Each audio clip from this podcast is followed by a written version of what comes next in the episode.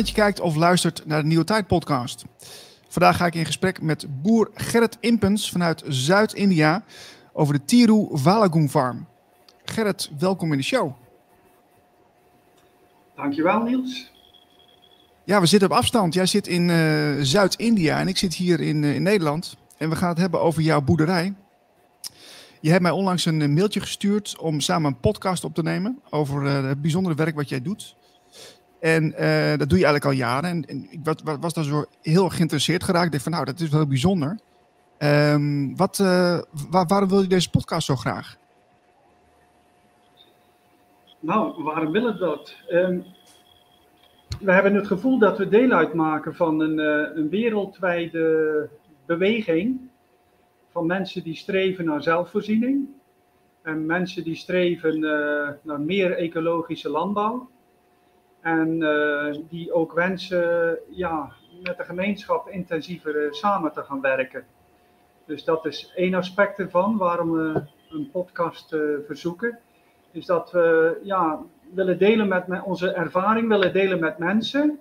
En ook graag willen uiten wat, onze behoeftes zijn om inderdaad verder te kunnen, om die zelfvoorziening enigszins te bereiken. Dus uh, ons doel is in feite ook om aan enige donaties te kunnen komen, om wat investeringen te doen, om eigenlijk de komende jaren te kunnen trotseren. We hebben inderdaad behoefte aan een, aan een donatie aan subsidie. En dan denken we dat we die zelfvoorziening echt dichterbij kunnen gaan brengen. We zullen nu waarschijnlijk ook kunnen uitleggen wat onze positie is en wat de uitdagingen zijn en de kansen. Dus uh, het zal wel duidelijk worden waarom we dit vragen. Ja, ja, ja ik, ik was zeer onder de indruk van jouw werk, want je hebt er mij ook wat informatie doorgestuurd en hè, wat, wat foto's en video's, zodat ik een idee kreeg van wat je daar aan het doen bent. Uh, want je bent al jaren woonachtig in India, uh, samen met jouw Indiase vrouw Dana Lakshmi. En uh, ik was eigenlijk heel benieuwd, hoe ben je daar terechtgekomen? Ja, dat is op zich een lang verhaal. Hoe het in realiteit begon, was eigenlijk een, is eigenlijk een heel kort verhaal. Ik studeerde biodynamische tropische landbouw in Engeland, een aantal jaren terug. En uh, ik was steeds aan het denken van, ik ga naar Afrika, ik ga naar Afrika. En ik had veel Afrikaanse vrienden. En op een gegeven moment kwam er iemand uit India naar me toe of ik naar hun project wilde komen. En ik zei al gauw ja. En dat was hem. maar er gaat natuurlijk altijd een, een, rode draad door je leven heen. En als je en, en terugkijkend, uh, dan zie ik inderdaad die rode draad waarom ik hier zit. En uh, als wij bij machten zouden zijn om terug te kijken naar het voorgeboortelijke gebied, de vo het voorgeboortelijke tijd, dan staat er natuurlijk ingeschreven wat je taak is in het aankomende leven. Dan, dan is je uitdaging voor het komende leven, denk ik, voorbereid. Als je nou terugkijkt naar mijn kindertijd en jeugd, ben ik katholiek opgevoed. En dan ben je eigenlijk gebonden aan de aarde. Ben je eigenlijk gebonden aan een dogma. En uh, als je dan uh, volwassen wordt, dan kun je de uitdaging aangaan om vrij te worden, om gebonden of gebonden te blijven. Nou, ik voel een soort overeenkomst met India, uh, met dat gebonden zijn, want hier in India leggen mensen heel veel het accent op alles te meten, te wegen, te tellen en gebonden zijn aan dat aardse element.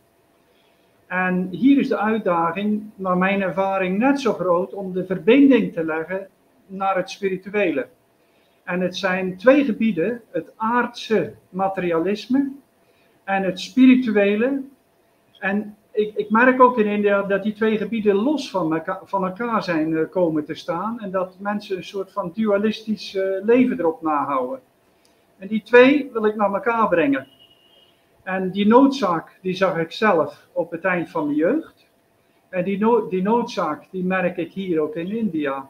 Dat hele materialistische instelling, geld verdienen. En dat ook een hele spirituele instelling, want uh, er worden hier volop festivals gevierd. Maar hoe breng je dat naar elkaar? En dat is een uitdaging. Ja, want, want uh, kun je daar misschien iets meer over vertellen hoe dat is gekomen? Dat, dat, dat, die, um, dat materiële en het spirituele eigenlijk uh, naast elkaar zijn komen te staan? Ja, dat is een, uh, op zich natuurlijk een eeuwenlange geschiedenis. Want als, als we bijvoorbeeld teruggaan naar het oeroude India, dan was het een vanzelfsprekendheid om verbonden te zijn met de geest, met de spirit, met de goden, met de elementaire wezens, met moeder. Dat was een vanzelfsprekendheid. En, maar we hebben allemaal te maken met die zogenaamde val van de mensheid, dat we gedwongen waren uh, oog in oog te gaan staan met die materiële fysieke wereld. En in het voorchristelijke tijdperk uh, was dat al op gang gekomen. Mensen in India raakten ook rang, langzaamaan die uh, spirituele verbinding kwijt. En werden zelfs aangespoord door Krishna om die uitdaging van de materiële wereld aan te gaan. Dus Krishna nodigde Arjuna uit om de strijd aan te gaan met zijn fysieke familieleden en werd het oorlog. Dat is dus heel fysiek. Krishna bood tevens aan om middels yoga de relatie tot de spiritwereld niet te verliezen. Dus, dus dan had je die twee elementen, de geesteswereld en de materiële wereld, die bleven, die link daar naartoe bleef intact. Dankzij de instructies van uh, Krishna. Als we dan verder gaan, dan dan laat de geschiedenis zien dat we steeds meer die uh, geesteswereld, eigenlijk uh, de, de bovennatuurlijke wereld loslieten. Nou, dat is een hele lange geschiedenis geweest. Wanneer het bijvoorbeeld helemaal loskwam, was tijdens het industriële tijdperk. En vlak daarna dat de technocratie opkwam, die ons helemaal wil vangen in die fuik van het materialisme. Dus nu is de uitdaging enorm groot om aan die klauwen van de, van de technocratische wereld te ontsnappen. Met de benen op de grond, met de voeten op de grond. Dus eigenlijk vanuit de materie, vanuit de fysieke wereld, vanuit ons landschap. Uh, eigenlijk de transformatie uh, op te wekken. Om, om zeg maar de spirituele wereld naar de fysieke wereld samen te brengen. Zeg maar in een lemniscaatvorm. Ja. Je kan het als twee bolletjes zien die naast elkaar staan, maar dan gaan die twee druppeltjes samenkomen. En dan vind je weer die bevruchting van spirit en matter. Dus uh, we moeten langzaam naar elkaar toe. Maar die technocratie wil dat ene balletje vasthouden. Ja. En er zijn ook mensen die dat, zuiver en alleen in dat andere balletje zitten, spiritualiteit willen en de materie vergeten. Maar we moeten de materie meenemen transformeren met ons praktische werk en, en dat vol leven brengen. Daar gaat het denk ik om. Ja, mooi, mooi gezegd. Interessante verdieping ook. En uh, je, hebt, je hebt dus een eigen stuk grond, iets van 5 hectare heb je daar in Zuid-India. Met erop uh, bomen, gewassen, ja. landbouwdieren. Uh, ja, je hebt dus ook mensen die in dienst zijn die daar dus op werken. Eigenlijk een soort community zou je kunnen zeggen. En dat noem je de Tiru Valagoon Farm, hè? Um, kun jij ons uit vertellen wat het voor een boerderij is? Ja, dat, dat is op zich een uitdaging om daar een antwoord op te geven, want we werken er nu zo'n beetje twintig jaar aan. En als ik uh, in het verleden workshops deed bij andere boeren of uh, landeigenaars of, of op, op een tuinderij of zelfs in de bosbouw, dan, dan kwam ik altijd op dat moment uh, om een, een, typische karakterisering te geven van je land. Nou, dat is heel moeilijk. En dat vind ik zelf ook moeilijk voor mijn eigen land. Een typische karakterisering. Uh, maar waar wij ons een beetje aan vasthouden is, aan de ene kant hebben we de ecologie, onze woon- en werkomgeving, die we kunnen zien. En uh, aan de andere kant uh, wensen wij dat de mens in ontwikkeling is dat dat niet stilstaat. Dus aan de ene kant onze, onze boerderij, zeg maar de natuur. Aan de andere kant hebben we te maken met de maatschappij. En we willen in onze dorpsgemeenschappen, wensen we dat de mensen in ontwikkeling zijn. Nou, wat ertussen staat is die landbouw. De landbouwer, de boer. De boer staat tussen de natuur en de maatschappij in. De maatschappij heeft allerlei eisen naar de, naar de boer toe. Daar kunnen we ja op zeggen en soms ja, helaas nee. Dat kunnen we niet doen. En aan de andere kant eh, heeft de natuur bepaalde mogelijkheden en bepaalde onmogelijkheden. Dus de boer zit eigenlijk daartussenin. Um, dus wij vragen als boer, en die, die oproep die zien we steeds meer, dat aan de ene kant wij zorgen voor de natuur, we moeten de natuur respecteren. En aan de andere kant vragen we de medewerking vanuit de maatschappij, vanuit de consumenten, de verwerkers, de, de, de, winkeliers, de handelaars, de industrie. Vragen wij om op één lijn te komen zitten. Eén lijn, horizontaal samenwerken. En dan kunnen we zien uh, in hoeverre we een beroep kunnen doen op de natuur om voor te brengen wat onze werkelijke behoeften zijn. We kunnen geen onwerkelijke behoeften vragen aan de natuur, want dat gaat niet. Nou, dus uh, nou, in zo'n soort positie voelen wij dat we staan. We geven het nooit op om uh, de natuur onder druk te zetten. Wat we uit de maatschappij wel voelen, omdat we moeten produceren, een bepaalde kwantiteit moeten opbrengen. En dan stelt de maatschappij, uh, legt ons een bepaald prijsbeleid op. en dan wordt het heel moeilijk. Ja, dus ja, hoe, hoe zit het eigenlijk? samenwerking in onze gemeenschap. Ja, hoe zit het eigenlijk bij jullie in, in India? Want in, in, Nederland staan de boeren ook best onder druk. Uh, maar, maar worden bij jullie ook heel veel um, ja, nieuwe regel en wetgeving opgelegd uh, door, door de overheid? Of, of, is het bij jullie uh, niets aan de hand?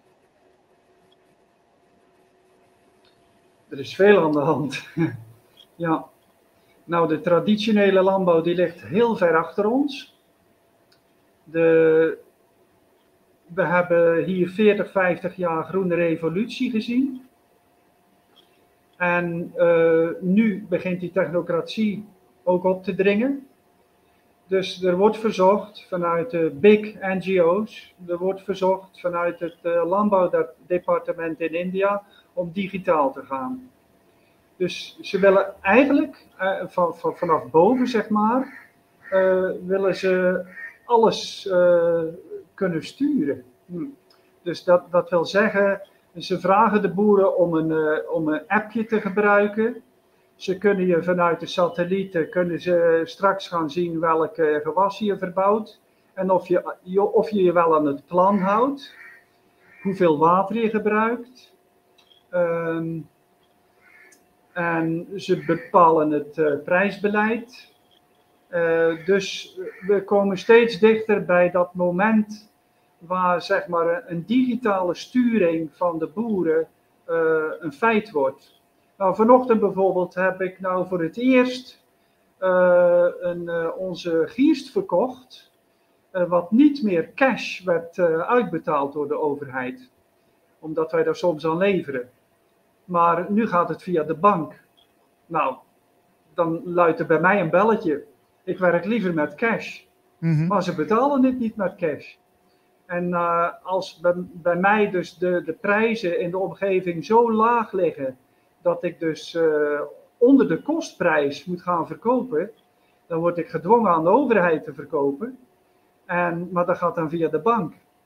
Nou, dat weten we allemaal. Ook uh, in India willen de centrale bank is geneigd om alle banken in te gaan nemen. Dus dan wordt het een centraal financieel bestuur. Nou ja, en hoe, wij, wij trachten zoveel mogelijk uh, de mensen hier uh, wakker te maken dat we dus de dorpsgemeenschap zo soeverein moeten trachten te houden. Met, met de, de, de zelfvoorzieningen, eigen teelte, eigen landbouw, een eigen ja, gemeenschapslandbouw in feite. Maar mijn ervaring is, we zitten hier nog heel ver vandaan. Aan de andere kant is het zo, er wonen meer, dan een miljard mensen hier om uh, dit hele enorme land uh, digitaal uh, te maken, is natuurlijk een klus. Want om iedereen met een telefoontje te voorzien, en dat ook te laten werken. En dus de, de helemaal binnen die digitale wereld in te sluiten is natuurlijk een enorme klus. Dus het zal nog wel even duren. Dus, maar de tijd dringt om dus mensen veel attenter te maken om uh, zelfstandiger uh, door het leven te gaan op het platteland. Ja. En dat niet los te laten. Nee, precies. We moeten be bewuster worden wat, uh, wat er aan de hand is. Um, jij, um, wat, wat is nou het grote verschil met, met boer zijn in Nederland en boer zijn in India? Kun je daar iets over zeggen? Ja, nou ja, Nederland heeft natuurlijk een enorme versnelling meegemaakt in ontwikkelingen. Dus in, in Nederland werd na de Tweede Wereldoorlog het gemengde bedrijf ontmanteld en in stukken gekapt. Dus je kreeg eigenlijk veehouderijen, akkerbouw, tuinbouw, boomgaarden, alles werd in stukken gekapt. En moest industrieel worden. Dus producing, producing, producing. Tot we in Nederland overproductie kregen. Nou, als je die, die, die uh, geschiedenis van die halve eeuw terug bekijkt, dan waren er in, in India tekorten. dus er was ah. er voedseltekort en, en grote, armoede, ah, grote armoede. Dus net andersom. Dus uh, ja, de, de laatste paar generaties hebben natuurlijk een heel andere geschiedenis. Wat overeenkomt is Nederland, Europa in feite, eh, de landbouwers komen voort uit de lange geschiedenis van een gemengde bedrijfsvoering. Het, eh, eh, het Europese gemengde landbouwbedrijf is eigenlijk de oervorm om, om eigenlijk wat de ecologische beweging betreft, om mee verder te gaan, om dat weer op te pakken en mee verder te gaan. Want dat, zijn, dat is de basis voor zelfvoorziening. Die is ons afgenomen, voor een groot gedeelte. Nou, in India zit je eigenlijk nog meer te kijken naar min of meer hoe je uh, het dorp had in het middeleeuwse Europa. Dus was eigenlijk uh, de dorpsgemeenschap, de landbouwgemeenschap als dorp, was toen belangrijker. En in, in Nederland is dat veel individueler geworden, kregen die individuele familiebedrijven. En in India zijn dat veel langer, zeg maar, nog dorpsgemeenschappen gebleven ook nu, als ik nu gewoon uh, van dag tot dag hier leef, dan zie je dat, dat de dorpen uh, s'morgens leeglopen. Ze nemen de geiten, de schapen, de koeien mee en gaan werken op het land. En s'avonds komen ze terug naar het dorp en blijft iedereen uh, overnachten. Het vee en de mensen. En s'morgens trekken ze er weer uit. Dus is het eigenlijk het dorp, heeft nog dat in- en uitademen als ritme in zich. Eigenlijk wel heel mooi, hè? Want het dus, lijkt me ook, uh, Gerrit, ja. dat, het ook wel, uh, dat het ook wel een hechte uh, gemeenschap vormt op die manier. Klopt dat? Ja, dat is zo. En dat is nog niet helemaal weg.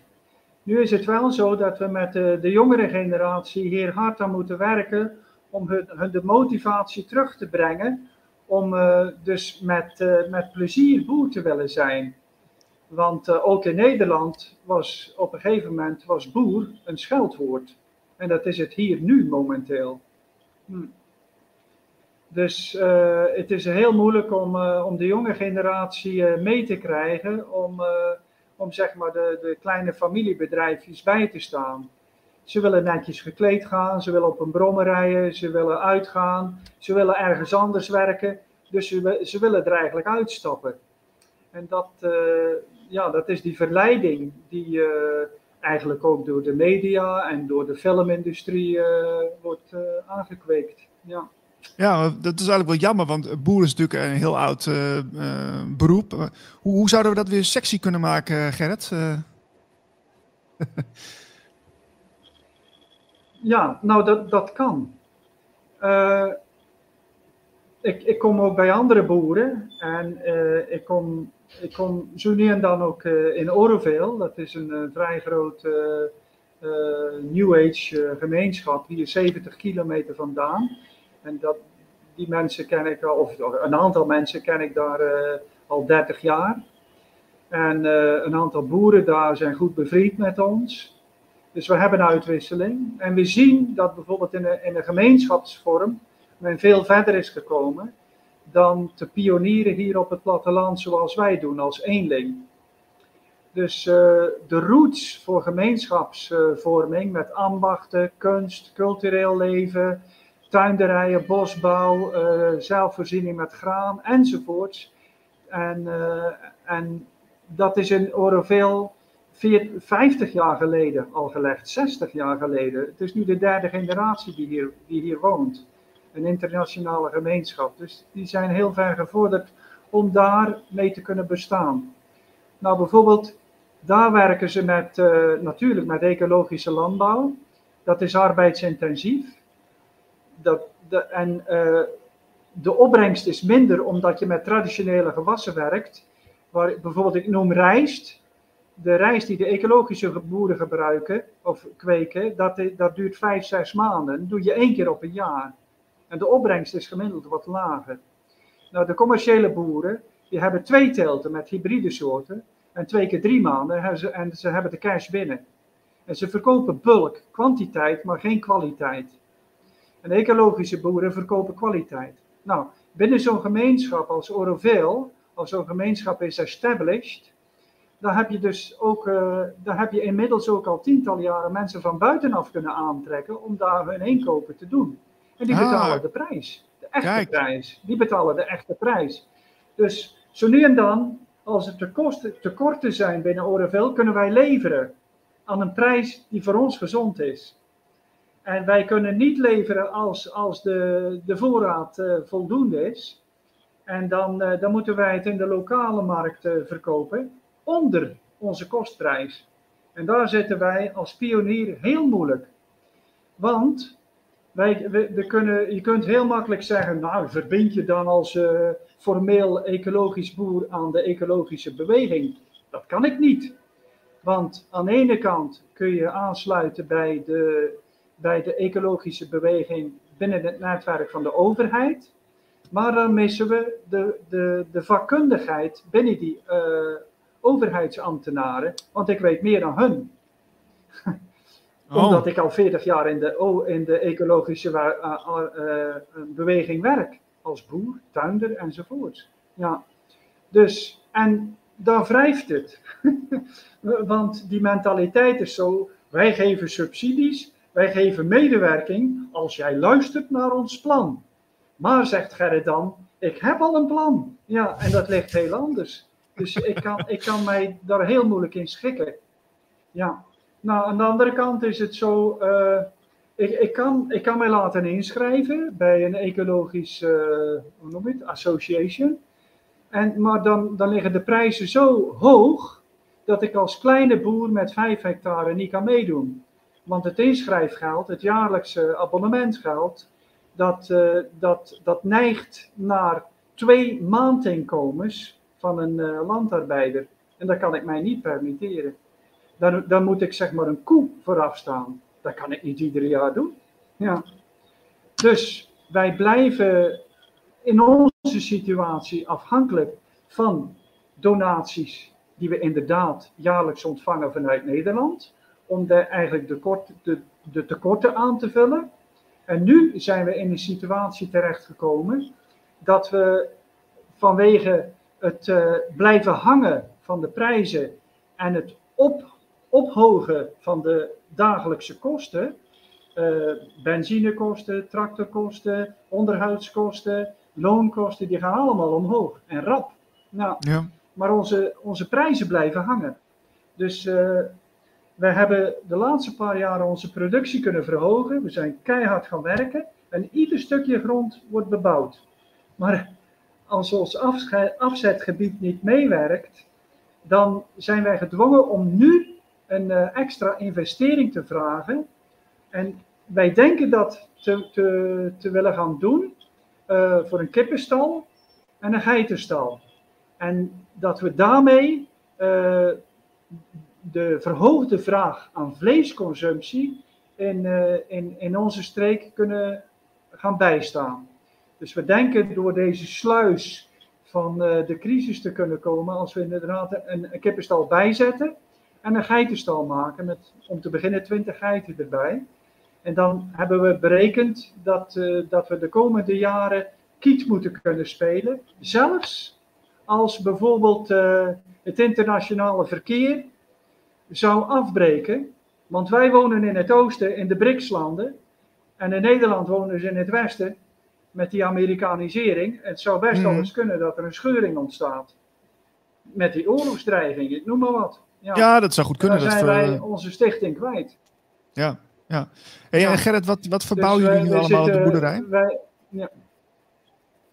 Oké, okay, een heleboel dingen. uh, wij verdelen uh, de boerderij in drie gebieden. Eén, bomen. Twee, gewassen en drie landbouwdieren. En daar zoeken we een evenwicht in. Dus die bomen, dat zijn er een heleboel soorten. Bomen en struiken komen tot 45. Dus het is heel divers. Uh, met gewassen, dan, we hebben altijd minstens twee, soms drie soorten rijst. Meestal traditionele soorten rijst. Uh, met giersoorten uh, hebben we meestal 1, 2, 3. En we hebben uh, een aantal uh, bonussoorten en sesam, dat we allemaal verbouwen. Daarnaast doen we ook wat groentes op kleinere schaal. En uh, rond de behuizing hebben we heel wat fruit aangeplant. We hebben ook kokosbomen. En dus we, we zijn bezig om steeds meer het concept van voedselbos voor elkaar te krijgen.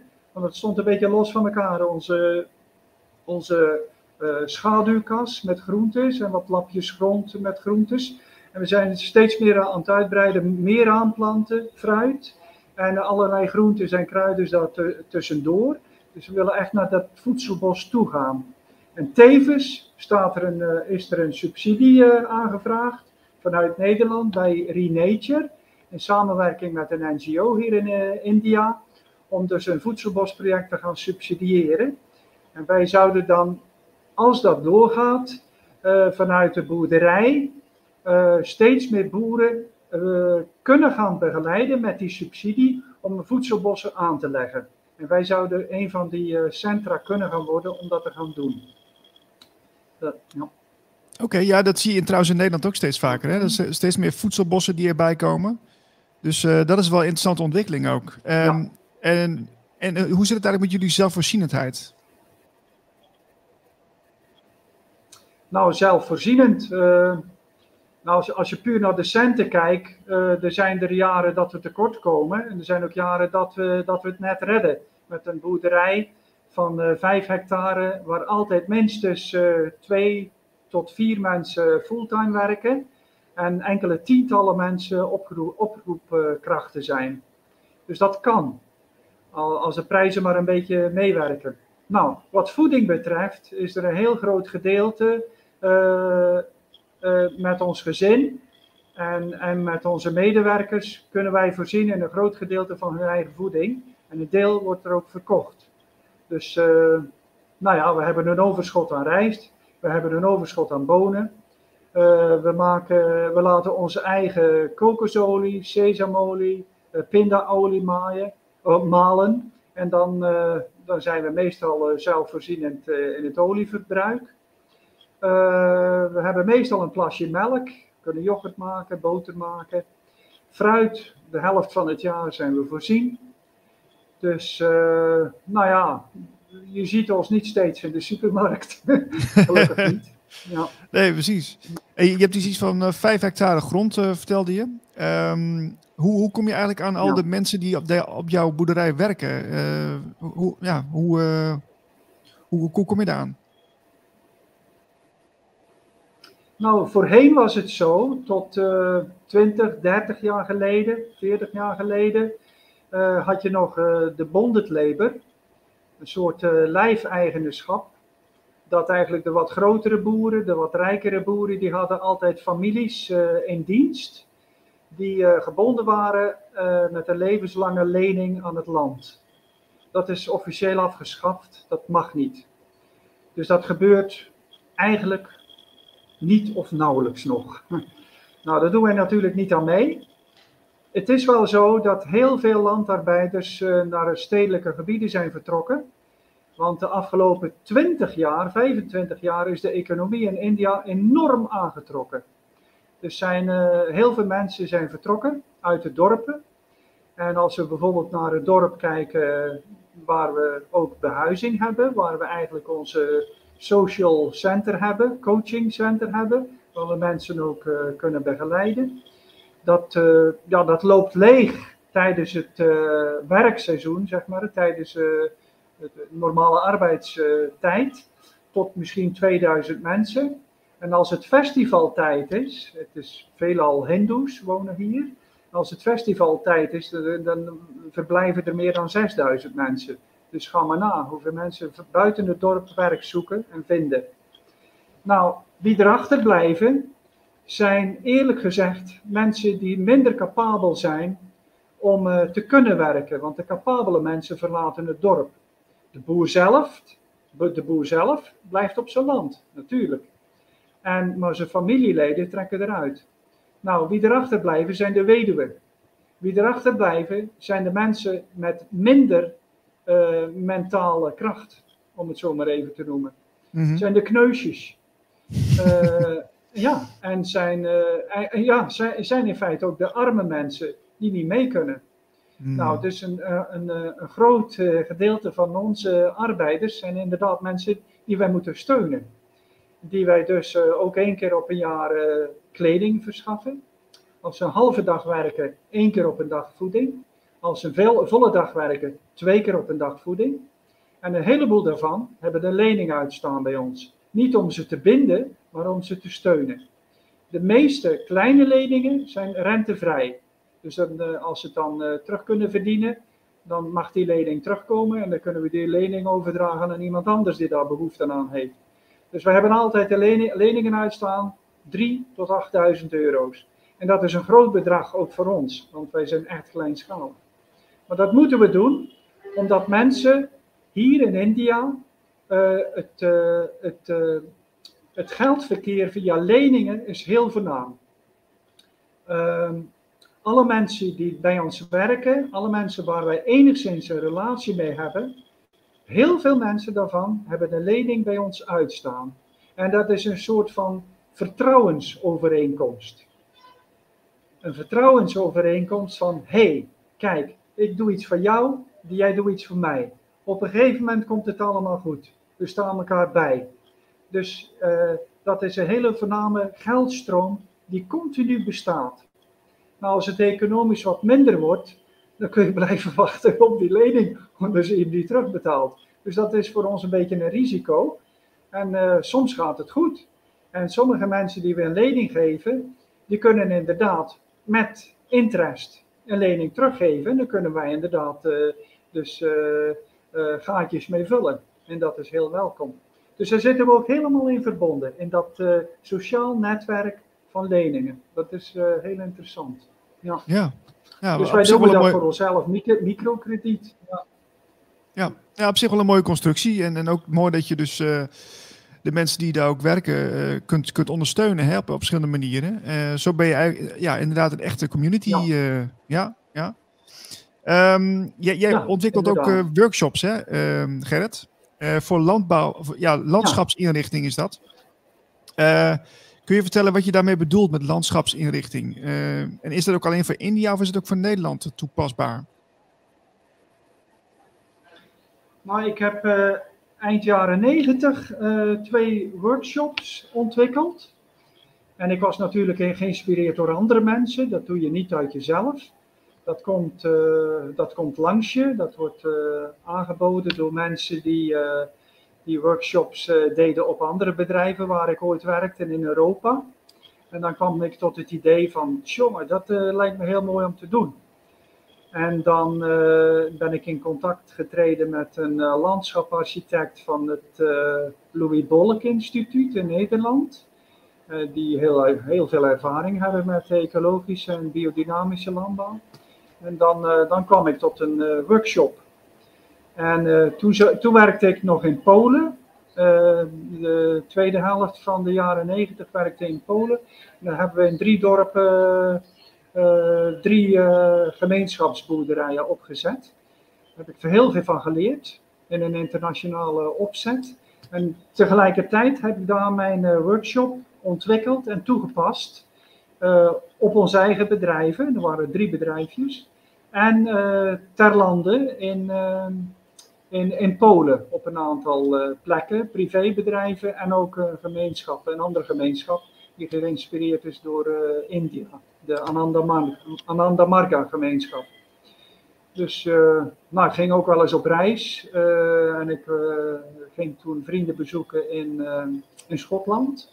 En dan kon ik ook mijn workshops uitvoeren. Een tweede workshop, dan ga ik vooral in op het levenskrachtengebied van, van de aarde, van de boerderij, van de planten, de dieren. En uh, dan, dan, ga ik helemaal in op het, op, het werk van de elementaire wezens, de natuurwezens. Daar heb ik een aparte workshop voor ontwikkeld.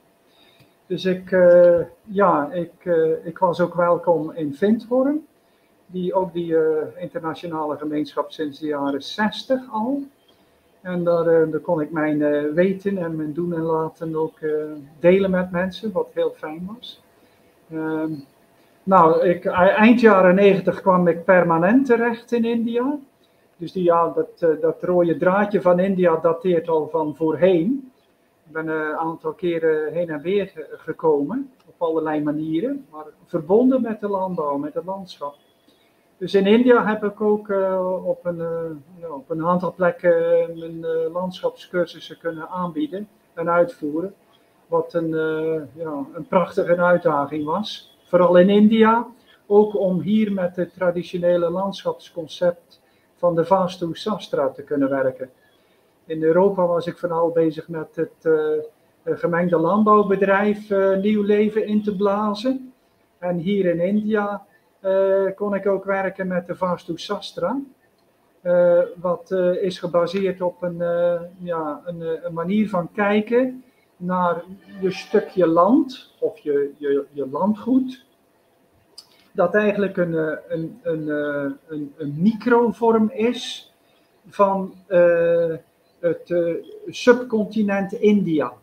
Mm. Je neemt dan het subcontinent India als voorbeeld om dat op microniveau toe te passen. En dan op allerlei lagen, fysiek, eh, etherisch en ook spiritueel. Dus je brengt eigenlijk ook de goden naar je toe. Je brengt de elementaire wezens in werking. En je, je, je deelt je landschap in op die manier dat alles weer begint samen te hangen. Dus uh, die, die twee uh, workshops die, die ik dus ook in Europa heb gedaan, dat, dat, daar, daar spreek ik ook over de, de bovenzinnelijke inwerkingen, de, de, de fysieke uh, manifestatie daarvan, wat je dus aan kan sleutelen. Dus die, die twee workshops, ja, die, die kan ik helemaal met elkaar versmelten. En op verzoek uh, bied ik dat graag aan. Maar ik zie mezelf niet zo snel uh, aankomen in Europa. Ik vind het zo rommelig ik ben zelfs een beetje, ja, beetje bang dat ik niet zo makkelijk uh, terug ga komen naar mijn familie. Oh, hoe, dus ik blijf lekker hier. Dat is toch. Nou, ik vind dat reizen zo, zo onvoorspelbaar. Ja, ik vind dat internationaal reizen zo onvoorspelbaar. Ook om door die sluis te moeten gaan. met die stokken in je neus en een prikbewijs en dat hele gedoe. En nou, voorlopig hebben ze mij gezien, denk ik. Ja. ja. Dus ik blijf lekker thuis. En uh, ik, ik ben bereid om zeg maar uh, tips voor zelfvoorziening aan te bieden via het internet. En ja, ik ben van plan om, om daar iets aan te gaan doen. Als mensen vanuit Nederland of andere landen in, met mij in gesprek willen treden, en hun, hun boerderij of hun tuinderij willen bespreken op de manier waarop ik uh, ja, ingangen vind om zeg maar inzicht aan te bieden. Ben ik bereid dat te doen. Ja, ja. heel graag. Ja. Wel interessant over die workshop trouwens. Ehm, want je vertelde dus dat je ook ingaat op de elementaire wezens die een rol spelen in, ehm, in de landbouw. Ehm, ja. kun, kun je iets over delen? Een, een, een soort ja, eh, iets, iets wat wij misschien, uh, waar, waar, de meeste mensen zich niet zo bewust van zijn, van oké, uh, ik ga landbouwbedrijven. Wat, wat, wat doen die elementaire wezens precies? Of, kun je daar iets van zeggen? Ja, in, in, in Europa, in de westerse wereld, de geïndustrialiseerde wereld, is het wel bekend dat de natuurgeesten, de elementaire wezens, zo'n beetje afscheid hebben genomen, omdat er geen verblijfsplek meer voor hun is. En dat uh, heeft uh, heel veel te maken met het feit dat we het uh, gemengde landbouwbedrijf in Europa hebben ontmanteld. Dus alles is van elkaar los komen te staan. Dus de, de grond van de koeien, want de koeien staan op stal. En de, de planten die, die kweken we in steenwol. Dus alle relaties, natuurlijke relaties tussen de natuurrijken, die zijn verkapt. Die zijn vergeten. Nou, het is precies waar de elementaire wezens zich ophouden, zijn in die overganggebieden. Waar dus uh, de samenwerking uh, plaats kan vinden voor een heilzaam landschap uh, tussen de bodem en het water, tussen de bodem en de plant, en de plant en het dier, en de plant en de mens. En zo zijn er ontelbare interacties te vinden waar we eigenlijk de hulp nodig hebben om dus die, die, die, die energieën, die levenskrachten te laten stromen. Nou, die verbinding wordt gemaakt door natuurgeesten. En die natuurgeesten die staan tussen ons in de materiële wereld, de fysieke wereld, en de bovenwereld, de geesteswereld, de wezens, de goden. Ja. Nou, en die natuurwezens hebben de taak om te bemiddelen tussen boven en beneden. En als we hun woongebied wegnemen, dan kunnen ze niet werken.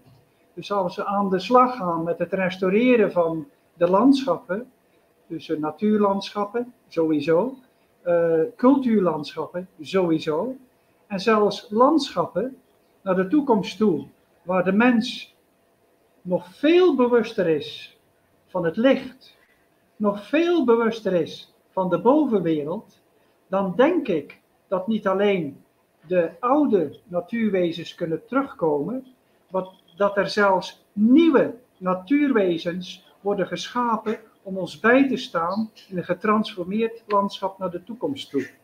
Oh, wauw. Dat is wel gaaf. Ja, zo is het, denk ik. Ja. Um, jij, jij hebt natuurlijk een hele mooie community inmiddels opge, opgetuigd. Uh, wat, wat, wil je er eigenlijk mee bereiken, Gerrit?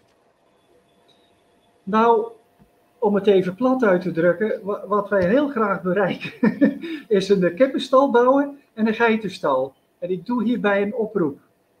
Met wat geitjes erbij, en dan kunnen wij het economisch redden de komende tijd.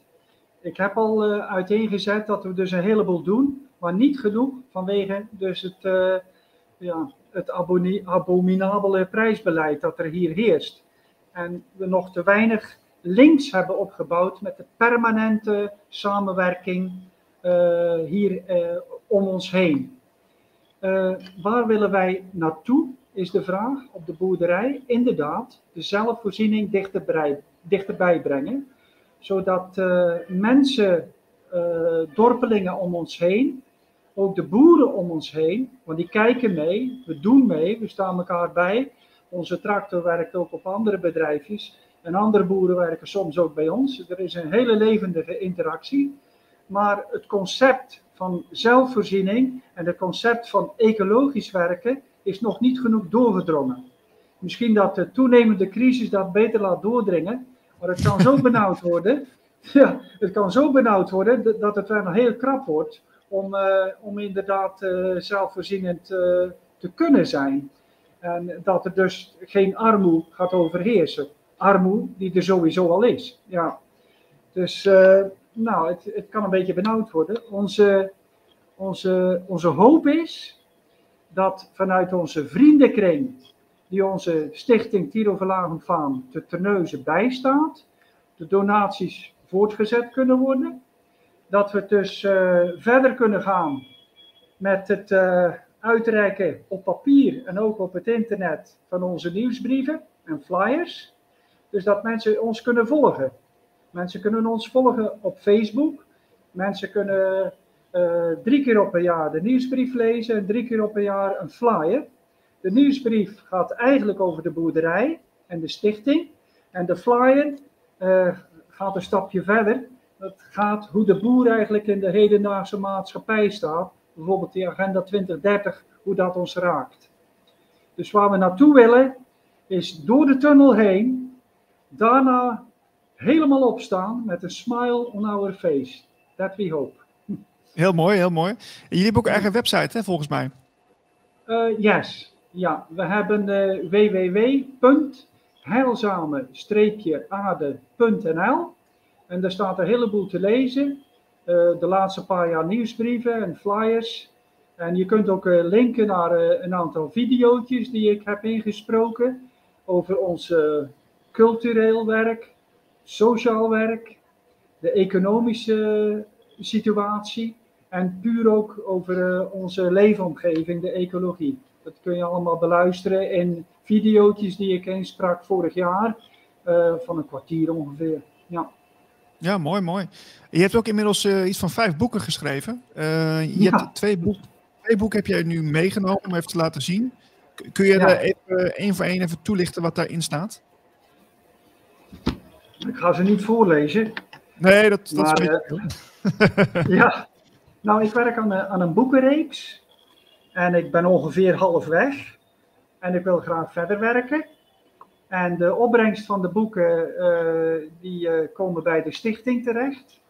Als ik uh, boeken via mezelf, dus via gerritimpens.gmail.com, als ik verzoeken krijg van mensen die via mezelf boeken bestellen, dan is de winst, winstmarge hoger.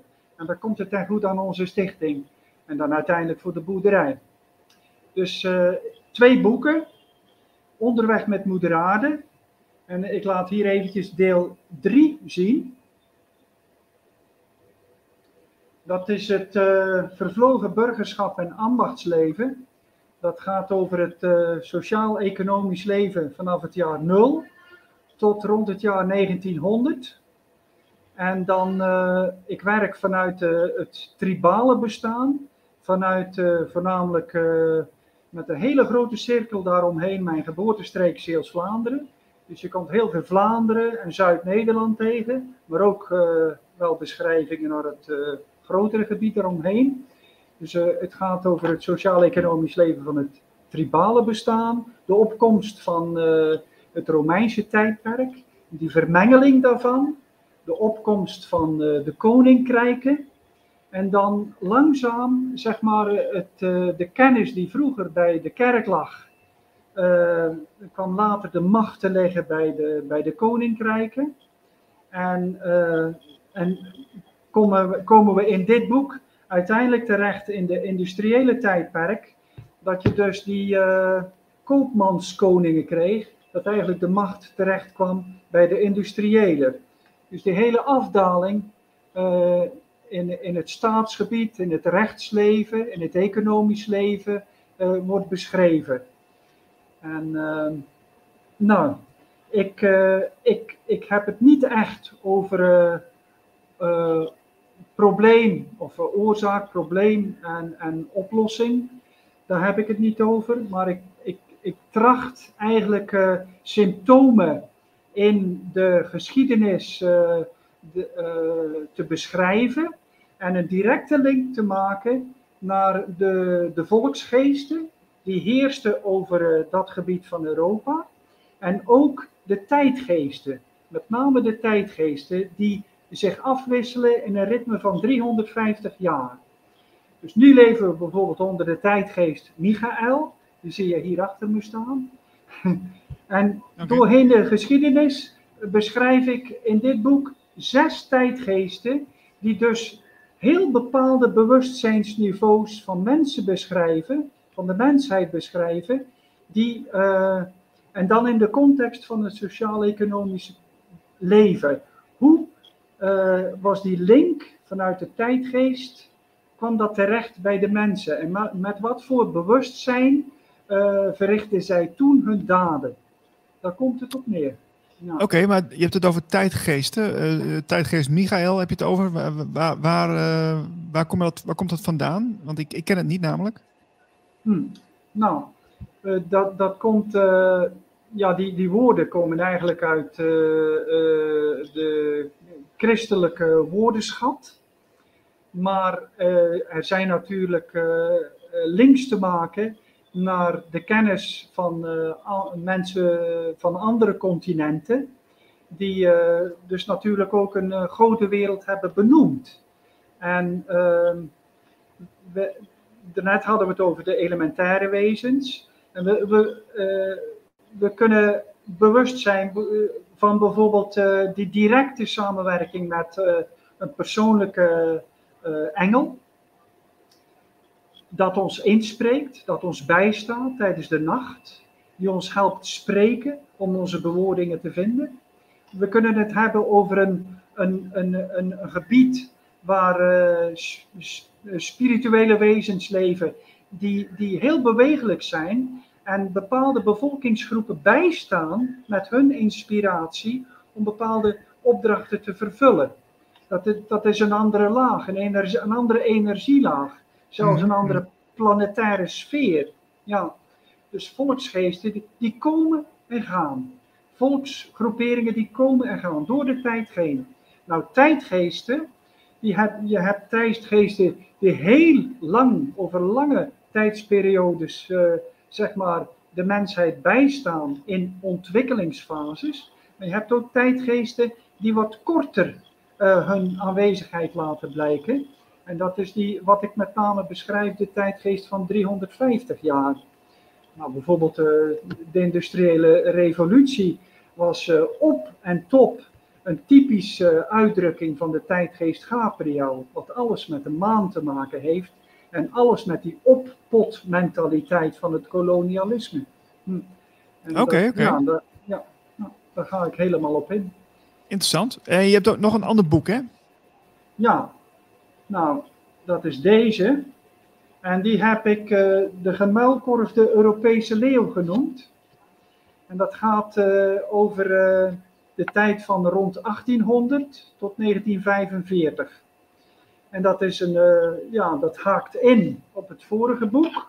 Maar je kunt het ook apart lezen, heel goed. Dat gaat ook over het sociaal-economische leven van 1800 tot 1945. En, uh, ik, en het, ik laat dan eigenlijk mijn geboortestreek helemaal los. Ook wat beschrijvingen van mijn, mijn familiestamboom, die in de andere boeken wel te vinden zijn. Maar ik ga echt in op, op, het, op het lot van Midden-Europa. Dus in Midden-Europa vond je een hele opbloei dat bekend staat als het, ja, dat is de romantiek. Hm wat uh, vooral binnen, uh, binnen Midden-Europa opkwam. En uh, allerlei filosofen waren daarmee bezig. En dat was eigenlijk ja, de culturele kracht die zich wou ontplooien vanuit Midden-Europa. En vanuit het verlichtingsdenken, vanuit Frankrijk, Groot-Brittannië, is, is dat eigenlijk aan, de, aan de kant gezet. En ik heb beschreven die hele afbrokkeling van die Midden-Europese impuls die wou ontstaan. En die, die dan is ingeleverd om een materialistische maatschappij in te gaan richten. Onder andere door Bismarck, wat het einde betekende van de romantiek. Ja, dus daar ga ik op in. En dan ja, gaan we langzaam toe naar die Eerste Wereldoorlog en die Tweede Wereldoorlog. En eh, wat ik ook beschrijf, ja, zijn natuurlijk die tegenkrachten die, die waren opgekomen binnen, ja, binnen Europa. En het was tevens het einde van het donkere tijdperk, het Kali Yuga. En het was tevens het begin van het gouden tijdperk, naar de toekomst toe. Dus dit boek is echt op dat kantelpunt en uh, ja, dat waren ook hele zware tijden. Nou, en ja, dat kantelen is natuurlijk nog niet over. Want bijvoorbeeld, ik beschrijf ook de tijdgeest Michael, die onder ons is, mag je wel stellen, sinds 1879. En dat is nog maar het begin van een periode van 350 jaar, om zeg maar dat licht te laten binnenschijnen. En onze wilskracht, door innerlijke liefde met daden om te gaan zetten. Want we komen eigenlijk uit die oppotmentaliteit van het kolonialisme. Dus de oude tijd moeten we loslaten en we moeten leren om ergens anders ons op te concentreren. En dat is die nieuwe tijd die nu wil intreden. Dus in, in dit uh, boek zien we dat eigenlijk uh, de leeuw van het middengebied van de wereld. De leeuw is echt een, een zinnenbeeld voor het middengebied van de wereld. De koe in het oosten, de adelaar in het westen. We moeten eigenlijk weer leeuw durven worden. Leeuw zijn. Dus eigenlijk moeten we de kracht gaan tonen dat we dus weer de steward worden over ons eigen leefgebied. En dat is Europa. En dat zijn we bijna kwijt. En dat ja, tracht ik dus vandaar ook, uh, dit boek. Ja, de gemelkorf de leeuw heet het, hè? Ja. Ja, oké. Laten we even zien zo. Uh, heel mooi. Ik, ik, ja, deze, de, deze podcast heet natuurlijk Nieuwe Tijd. En uh, ja, ik vraag ook altijd vaak aan mijn gasten van... Ja, hoe denk jij dat de nieuwe tijd eruit ziet? En ik denk wel dat jij een hele interessante uh, visie daarop hebt. Zeker vanuit de, plek waar je nu bent, in Zuid-India. Dus wat, wat, hoe, zie jij dat voor je, Gerrit? Ja, ja in, feite tracht ik dat ook al een langere tijd voor me te zien. Omdat ik altijd ja, toch wel met een hele positieve insteek heb proberen te leven. wat een mooi voorbeeld is, toen mijn eerste dochter werd geboren in 2001, vlak na 9-11. Dan, ze was geboren in een ziekenhuis en ik nam haar in mijn armen. En ik liep toen door een gebedsruimte in een lemniscaatvorm te ijsberen met die kleine baby. En ik heb haar toen moed ingesproken, omdat we natuurlijk reeds konden aanvoelen, we gaan moeilijke tijden te, te, tegemoet. En het licht dat reeds op ons schijnt, moeten we in ons brengen. En ik heb mijn kleine dochtertje toen reeds ingesproken als jij ooit rond de 40 jaar bent, dan, dan beleef je waarschijnlijk een wereld die het donkere voor een groot deel achter zich heeft gelaten. Want ik vertrouw erop dat rond die tijd, tijdens de jaren 40 van deze eeuw, het licht en de liefde sterker wordt dan de donkerte en het, en het kwaad. Maar we moeten bereid zijn om heel veel te doorstaan, om die, om die weerstand te zien als uitdaging om ons innerlijk en onze wilskracht zo te sterken dat we hier uitkomen als briljante mensen voor de nieuwe tijd. Ja. Dus wij zijn, ik zie mezelf nog maar als een voorbereider. En ik, maar we moeten wel uitreiken naar de volgende generatie toe, tips meegeven, uh, moed inspreken, inzichten meegeven, zodat ze eigenlijk de tools hebben om uit het nauw dat uh, voor ons ligt, waar we nu al in zitten, om op te staan. En dan in een sociale omgeving, uh, zeg maar, voor te kunnen gaan. In een, een, in een, een, een, ecologische omgeving voor te kunnen gaan, waar er al iets uh, klaar ligt om echt uh, op een prettigere manier dan nu de, de, de toekomst verder in te wandelen. Het moet kunnen. Ja. Wauw, mooi, mooie verdieping en mooie visie, eh, Gerrit. Ik, ik, ik voel hem wel. ja, dank je. Ja, we zijn aan het einde gekomen van deze podcast. Ik wil heel erg danken voor, jou, voor je mooie verhaal. En ik, ik wil je heel veel succes wensen met jouw boerderij, de Tiru Valekum Farm in India. En uh, wellicht spreken we elkaar nog een keer. Dat hoop ik, want uh, het was fijn jou te ontmoeten, jou te spreken. En er zit vast nog wel een staartje aan. Ik denk het wel. Oké, okay, Gerrit, fijne dag. Ik hou de contact. Oké, okay. dankjewel. Tot ziens.